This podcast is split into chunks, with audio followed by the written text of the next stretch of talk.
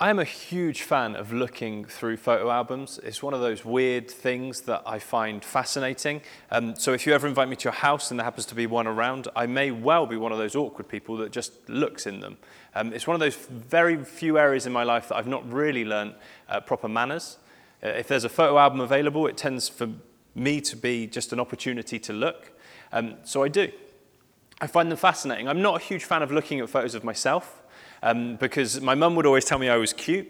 Um, I just think I was odd looking as a baby, if I'm completely honest. I can say that with full confidence. Um, I just didn't look like I imagined I would as a kid. My parents dressed me in incredibly woolly based items uh, and then gave me really bad haircuts to go along with it. But I find something fascinating about the photos when I do look at ones that I'm in. Not because I'm particularly drawn to myself, but my dad has hair in those photos. And I find that fascinating. And my mum doesn't have grey hair, and she went grey at 16. So we're talking like I was dinky. Um, but I find something fascinating about it. I also find it fascinating when I look at them and I look at the building that we're in. I look at the house and I look at this huge box of a television on the side, or pictures on the wall, and all these things that seem almost foreign to me because they're from a time that I didn't necessarily understand or a time that I don't really remember that well. Looking at photos from holidays that we went on, where we would be on what I can only assume, because the photos are still mostly in black and white, but I assume was a sunny, warm beach with my dad fully covered head to toe with a long sleeve shirt on. like, it, I find it fascinating. It's a, a whole different way of doing life. One of the biggest privileges I have is looking at photos of people um, from generations before that, of a world that I really don't remember, of men stood in their suits as they go off to serve, children playing in the streets with skipping ropes and stones, of women cycling with fresh bread in baskets. It's a world that I know existed, but I didn't witness. And I find these photos fascinating. I'm one of those people, um, some of you may well do this as well. I am drawn into those bizarre books that they produce of like the now and then. And one photo is like today, and then the other photo is the same place, but from ages ago. And I love to look at it and look at the buildings and see that the same buildings are there, but maybe they're different shop fronts. Or actually, one whole section is completely redesigned. I find it fascinating. Because in those photos, there is something almost magical captured. Because it is a time and a place and a reality that is continually changing. That it isn't what it was. It's moved on from that place to something fresh and something new. But whatever it was that was captured serves as a reminder serves as a reminder. So it might be um, photos of children, they serve as reminders, or graduations, holidays that we went on, weddings, occasions. Those photos become reminders, things we look back at and we recall what was going on, what the moment was like. They bring that memory back to life for us. I also find it fascinating because I look at, especially of the photos of myself, photos that, whilst have no real impact on me right this moment, crafted who I've become. I don't know how many of you consider that. When you look through photos, whilst sometimes we cringe at the outfits that we chose to wear to school events that we thought were cool on Mufti Day, whilst we look at them, we almost seem to forget that they were part of what built us to be who we are. They laid a foundation that we now walk in. Mel's going to come and read for us in a moment, and we begin to see in this passage that God is big into things that remind us. God is big on that whole, you know what, this is where you've come from moments. So it's not photos that we hear of in the Bible, but He is very keen for there to be m- these moments that are captured and remembered in very practical ways. So I'm going to invite Mel to come forward now, and she's just going to share this passage of Scripture with us.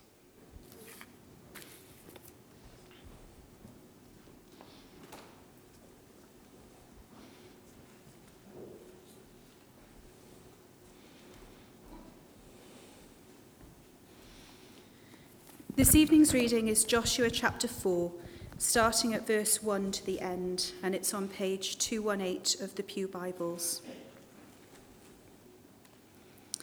When the whole nation had finished crossing the Jordan, the Lord said to Joshua, Choose twelve men from among the people, one from each tribe, and tell them to take up twelve stones from the middle of the Jordan, from right where the priest stood, and to carry them over with you and put them down at the place where you stay tonight.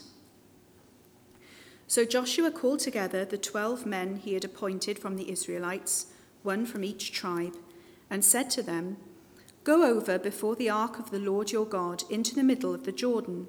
Each of you is to take up a stone on his shoulder, according to the number of the tribes of the Israelites, to serve as a sign among you. In the future, when your children ask you, What do these stones mean? Tell them that the flow of the Jordan was cut off before the ark of the covenant of the Lord. When it crossed the Jordan, the waters of the Jordan were cut off. These stones are to be a memorial to the people of Israel forever. So the Israelites did as Joshua commanded them. They took twelve stones from the middle of the Jordan, according to the number of the tribes of the Israelites, as the Lord had told Joshua, and they carried them over with them to their camp, where they put them down.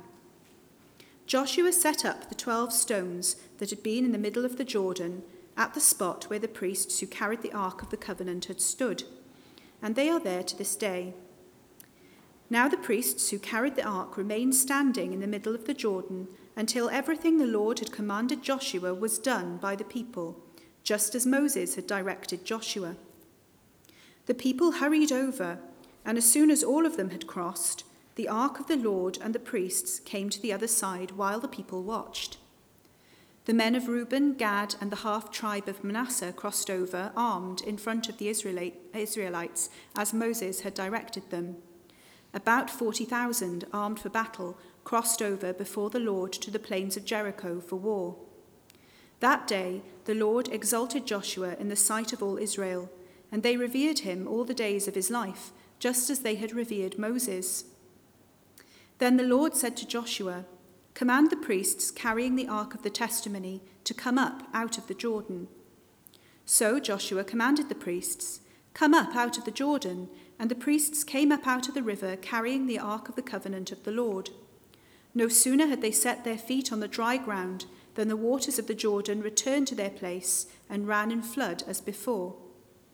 On the tenth day of the first month, the people went up from the Jordan and camped at Gilgal on the eastern border of Jericho. And Joshua set up at Gilgal the twelve stones they had taken out of the Jordan.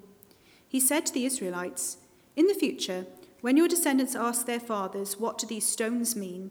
tell them, Israel crossed the Jordan on dry ground. For the Lord your God dried up the Jordan before you until you had crossed over.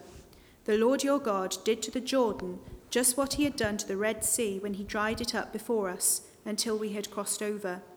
He did this so that all the peoples of the earth might know that the hand of the Lord is powerful, and so that you might always fear the Lord your God. Amen.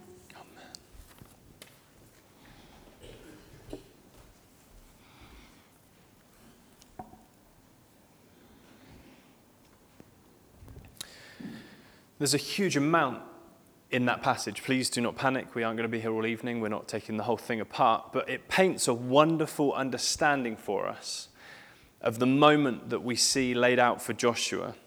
And I wanted it to be in its entirety because you'll notice that it repeats itself a few times. It's making a very firm point. The first one I want us to draw on this evening is God is always making new memories. God is in the business of making new memories.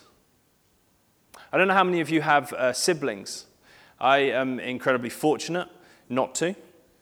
Um, I think being an only child is a wonderful gift. Um, but I have spent most of my life, as you can probably understand, with people with siblings. And um, often, if I was friends with the youngest sibling, they spent their lives being compared to their older brother or sister. I'd sit, I'd go around for dinner, and we'd be talking, and inevitably the conversation would go on to, oh, their older brother did so well in their exams. And I'm, as an only child, I don't necessarily understand it, but I begin to grasp the pressure that that puts on the youngest sibling, that expectation that hangs over them. The context of this story that Mel just read for us is that the Israelites are still progressing towards the promised land and they've come to the Jordan. The problem is, Joshua isn't Moses. Joshua somewhat lives in the shadow of Moses. It had been very easy for Joshua to spend his entire time with an insecurity, with that nagging feeling that all the people are really thinking is, he's not as good as the last guy. That worry. It's inevitable that whenever a new manager takes over at a club, they're always compared to the last one, or at worst, compared to the most successful one. It's inevitable. The Ryder Cup's just passed us by, and yet all of the build up is about the captains being compared to previous captains. It's how we do life. And as we read, or sorry, as Mel read for us, we began to see that Joshua has taken charge of the people, but there was still room for people to look at him and be like, Are you, are you as good as Moses? You're young. All these comparisons, all these potential problems that could come out. Joshua hadn't crossed the Red Sea, he hadn't freed them from Pharaoh. But this point is key. God is not telling us to look back to make us feel inadequate. God is not about using the past to make us feel small insignificant, like we don't matter, like what we're facing isn't important. And what we saw in this passage and what we heard about from the music group as we built was this that God uses the past to remind us of how good He is. He uses the past to remind us of what He can do. But here we see He also uses it to show the Israelites He was with Joshua as He was with Moses. This is a huge statement, an endorsement of his leadership. God says to them, Remember what we did. I can do it again. Remember what Moses had achieved. Before you think that was about Moses, it wasn't. It was about me. And I will go with Joshua as I went with Moses. So some of you might be sat here feeling like you are in the shadow of someone. Always having spent your life in the shadow of an older sibling. Maybe some of you had parents who are missionaries or pastors and preachers or other high end jobs, and you've always felt like you've never quite met the standard. Some of you, it might be situations. You've always been in the shadow of something that's gone on in life that you're not quite on top of. So I want you to hear this God is with you. He's with you as much as he was with those that maybe you feel like you're living under the shadow of. But he is with you. Joshua led the people the only way he could. He led as Joshua. Had he tried to be Moses, he would have fallen flat on his face. That wasn't who he was built to be. He was built to be Joshua. So he led the people the way he knew how, and he led them on the path God laid out. And that's the same for you.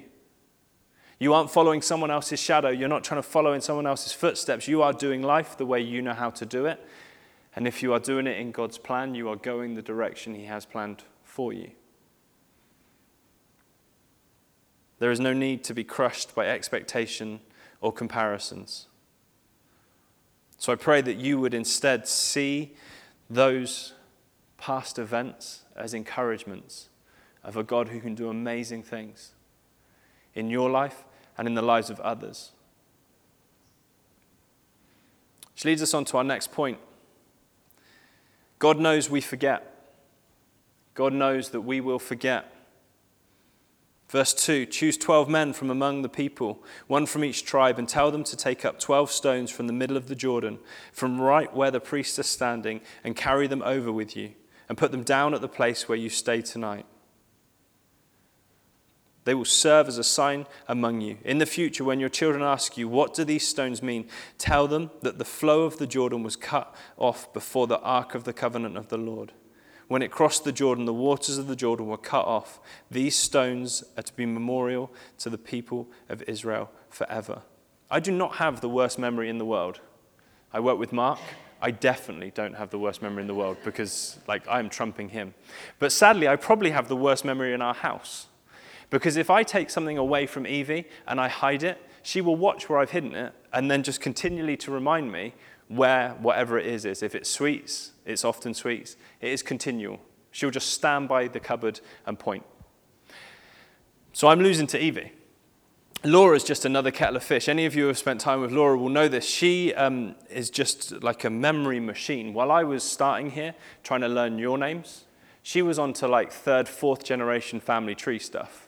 She is just one of those amazing people. If I'm stuck for something, um, I'll just need to ask her, and she'll spend a moment and kind of go through it. I'm pretty sure she's got some Sherlock kind of mind storage thing going on, but she is amazing at it.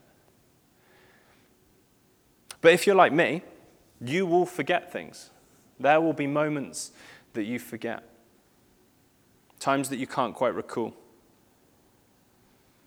God knows this. He knows that in the hustle and bustle of life, we can forget.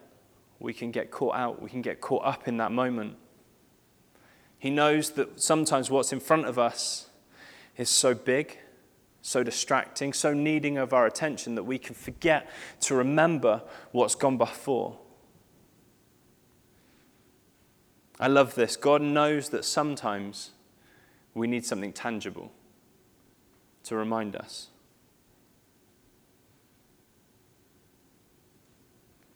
God knows that with the Israelites it was the same, how easily they can forget what He's done. He knows that whilst they themselves, some of them might have good memories, will remember.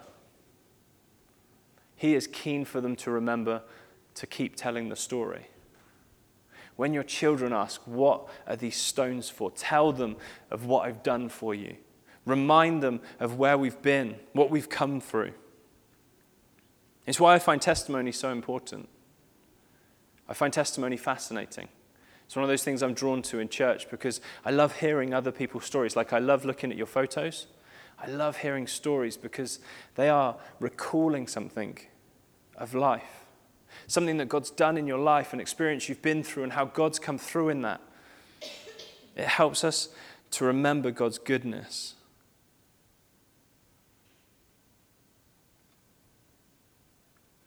So I want to ask you I wonder what it is you remember of God's goodness to you. What is it you would recall? I wonder how often you remember it. Inevitably, if we have a baptism here, and those of you who have been baptized, you can't help but think back to yours. There'll be other occasions.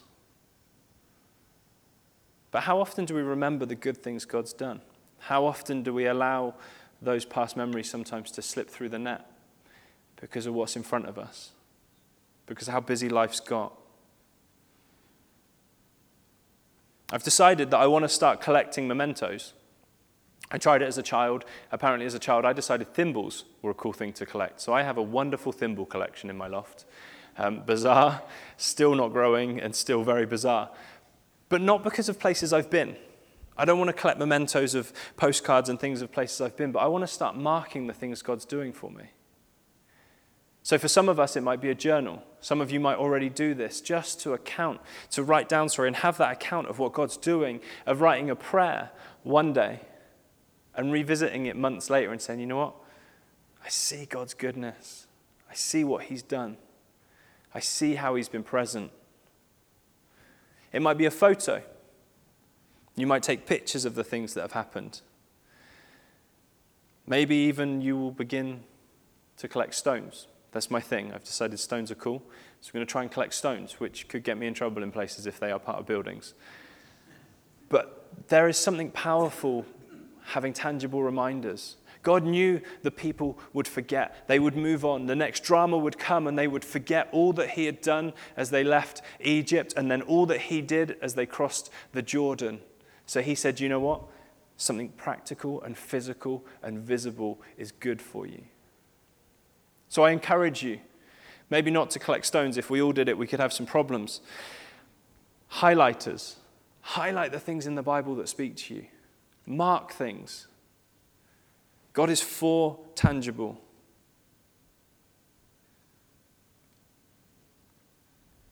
And they are crucial. They are crucial because God knows that there will be times and challenges ahead of you that look too big, that look too momentous to overcome. And it'll be those moments when you're sat there wondering how on earth you are going to get past this that you will see something and remember something of God's goodness and say, you know what, God has done it before and He can do it again. God knows we forget. So he wants us to have reminders of his goodness. He wants us to continue to pass on those stories of the things that he's done for us.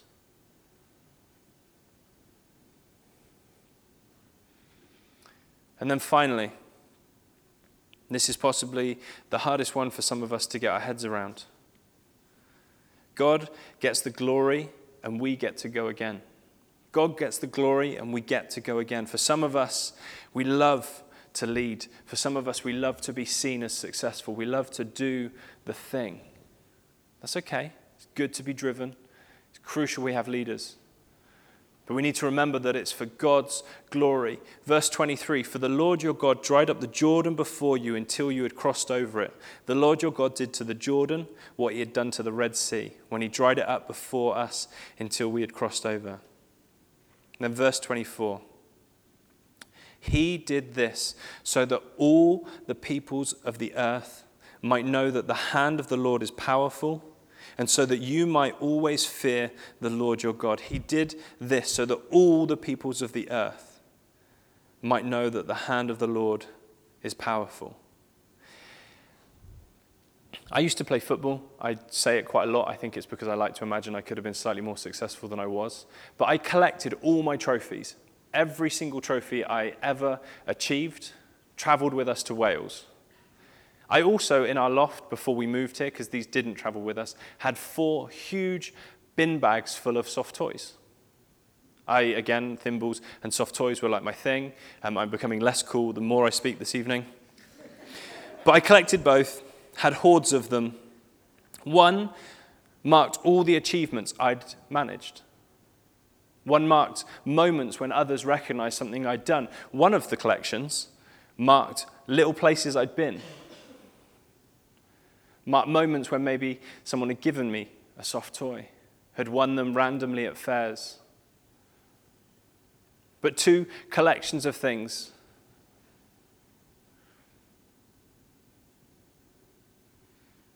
The soft toys eventually I couldn't remember, I couldn't place.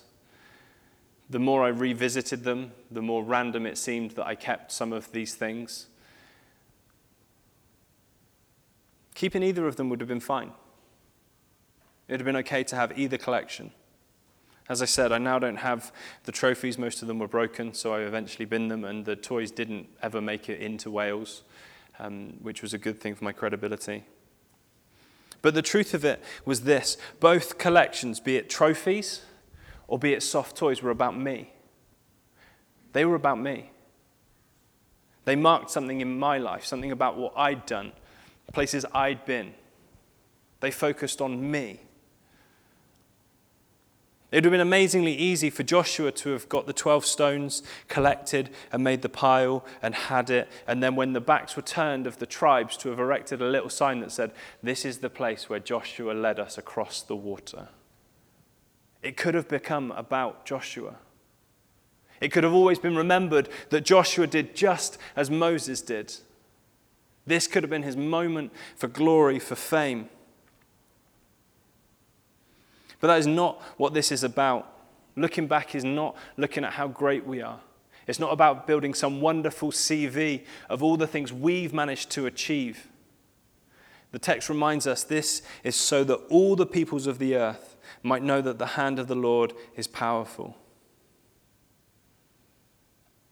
Time and time again throughout history, we have markers that show us how good God is. Markers that show us how powerful God is. We have markers that show that even in the darkest of situations, God can break through.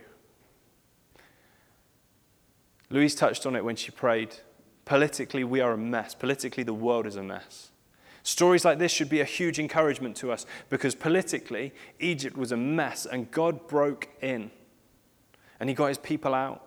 I believe in a God who will use his power and the, uh, um, I of the word, he will use his people and their influence to change the course of politics. We've got to believe that. We've got to pray that. And you want to know why I'm confident? Because I look at what God's already done and I see how powerful his hand is. And I know that he can do it again. All of this is so that God gets the glory.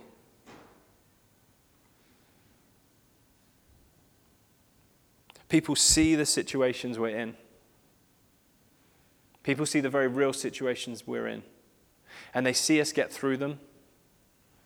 It'd be very easy for us to start to take the glory for that. I was real strong. I did real good there. What we want is for them to see the situation, see us get through it, and then see past us to the God that supported us, to the God that heard the prayers and answered them. That's what we're called to do. We are called to give God the glory, to let people see Him through us, see Him through the way we live our lives. It's not about keeping soft toys that helped us through difficult times, trophies that showed us the times when maybe we were the best of that group. But it's about remembering who God is and how much He can do when we let Him in. How much He can do when we let Him in.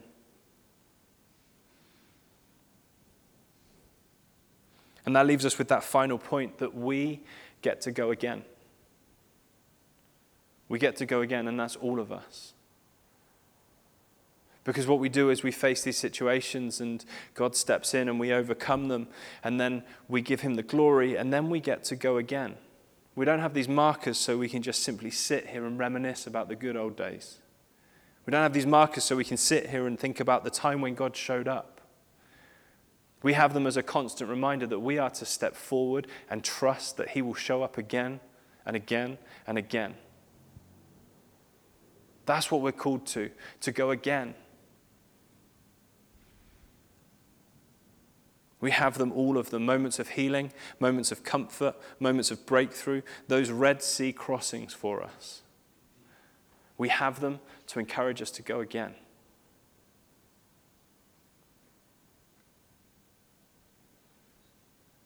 All of them serve as reminders that when we get up tomorrow and we face the battles of the day, we can look over our shoulder at the pile of stones left from previous battles. And we can then look forward knowing God is good. We can look forward knowing God is for us. And possibly most importantly, is that we can look forward and step forward knowing God is with us. I find this story hugely encouraging. I find it hugely encouraging because God doesn't just simply say, you know what, Joshua, you're next. Good luck. He says, you know what, I'm with you. I am with you as I was with Moses, and I will be with you as you go forward. The potential we have in this room is undoubted when God is with us. It's about what we choose to take on. Please look back, remember, be encouraged, but don't stop. Use them as encouragement, as reminders of God's goodness God has done it before, and He will do it again. I believe that. The potential is unending.